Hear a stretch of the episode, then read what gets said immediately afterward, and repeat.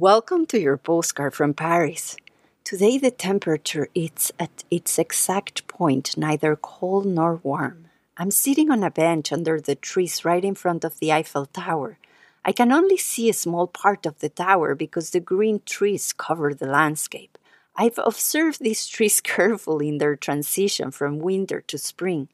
At a first glance, we would forget how it all started by the growth of tiny leaves a few months ago, which has transformed into thousands of leaves where the branches of one tree touch the next one, all the trees interconnected with one another. The fullness of these trees reminds me of my life and the many gifts I've had, the journey I have traveled in 3 different countries at once. Through my eyes today, I feel that each leaf represents one life that has crossed paths with mine. The landscape is so green that when I look up, I cannot see the sky. I feel covered, protected, supported, and appreciated. Each interaction that I've had has enriched my life.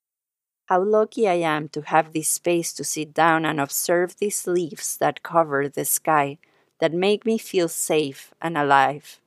The past is already gone. The future is not yet here. But I have the gift to sit here, to see the Eiffel Tower rest before she has to go back to work on July 16th. I'm taking time today to look around, to appreciate what I have, the pleasant weather, but also a full heart, filled with love and appreciation for those whom I get to share my life with. As I get ready for a new chapter of my life, all I can say is thank you from the bottom of my heart.